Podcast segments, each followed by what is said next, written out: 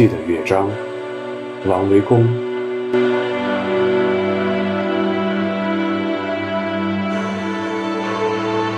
王维公是台湾大学物理学学士，清华大学物理研究所硕士，一九七三年获得博士学位。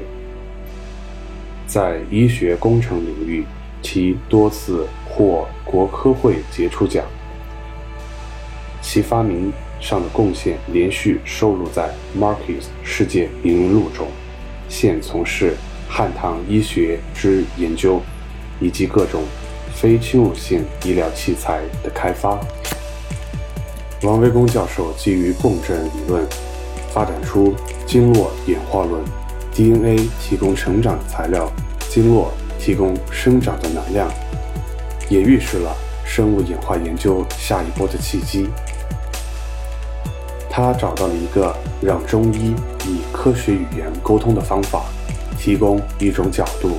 让不懂中国传统文化思维的对象，也能够理解中医，理解气、经络、阴阳五行之于人体的意义。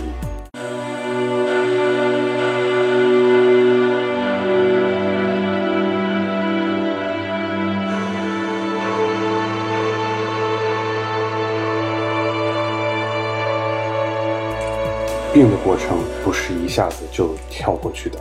而是一个阶段一个阶段的推进，一点一点的变坏。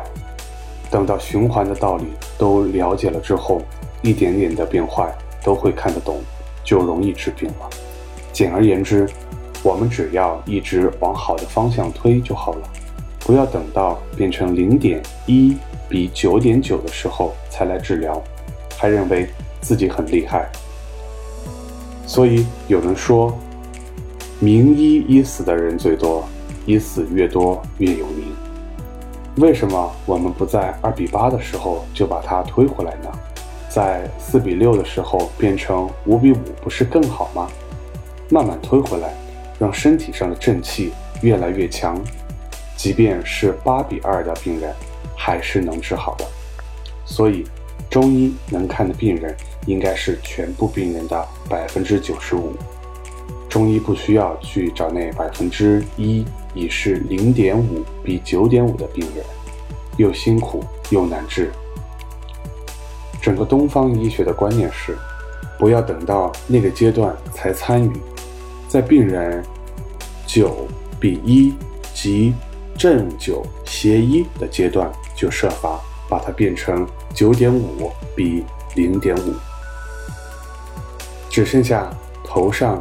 及头发有一些细菌，我们之所以会长一些头皮屑，会瘙痒，也是细菌造成的。更不要说沙眼、香港脚，这些都是细菌造成的。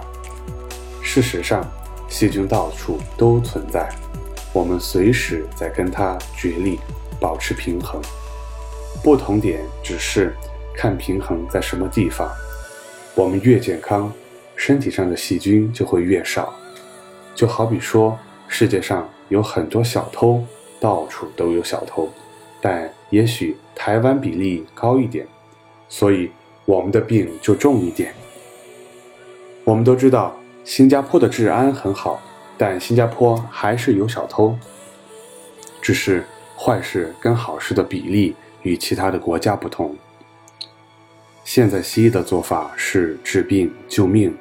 所以他们有能力把一个快死的人拉回来，但重点是西医不太会医治那些慢性循环疾病，而中医会。所以中医要应该利用自己的优势，更清楚知道如何去处理这些慢性疾病。青春痘容不容易治？青春痘其实也是脸上循环不好。细菌在脸上繁殖发炎，老年人脸上长老人斑是滤过性病毒，也是体循环不好。所以病毒可以活得比你好，不断繁殖增生。青春痘其实很好治，只是西医没有什么好的办法，除了用抗生素跟换肤。换肤如果不能让循环回来，只是把细菌烧死，新皮肤长出来，过不久又会恢复原状。我们有了这个以循环为主的概念之后，再来看疾病，眼界会完全不同。千万不要等到心肺快衰竭了才去救，健康变坏的每一个过程，我们都要看得见，在任何时间都可以补救。为什么一定要等到生死一线的时候才去治？救人于垂死之际，不是我们的专长。所谓东方的传统医学，包括中国的、韩国的，真正的功力都相同。基础都是建立在气，也就是循环之上，所以一定要把循环的理论弄懂，其他都会变得很简单。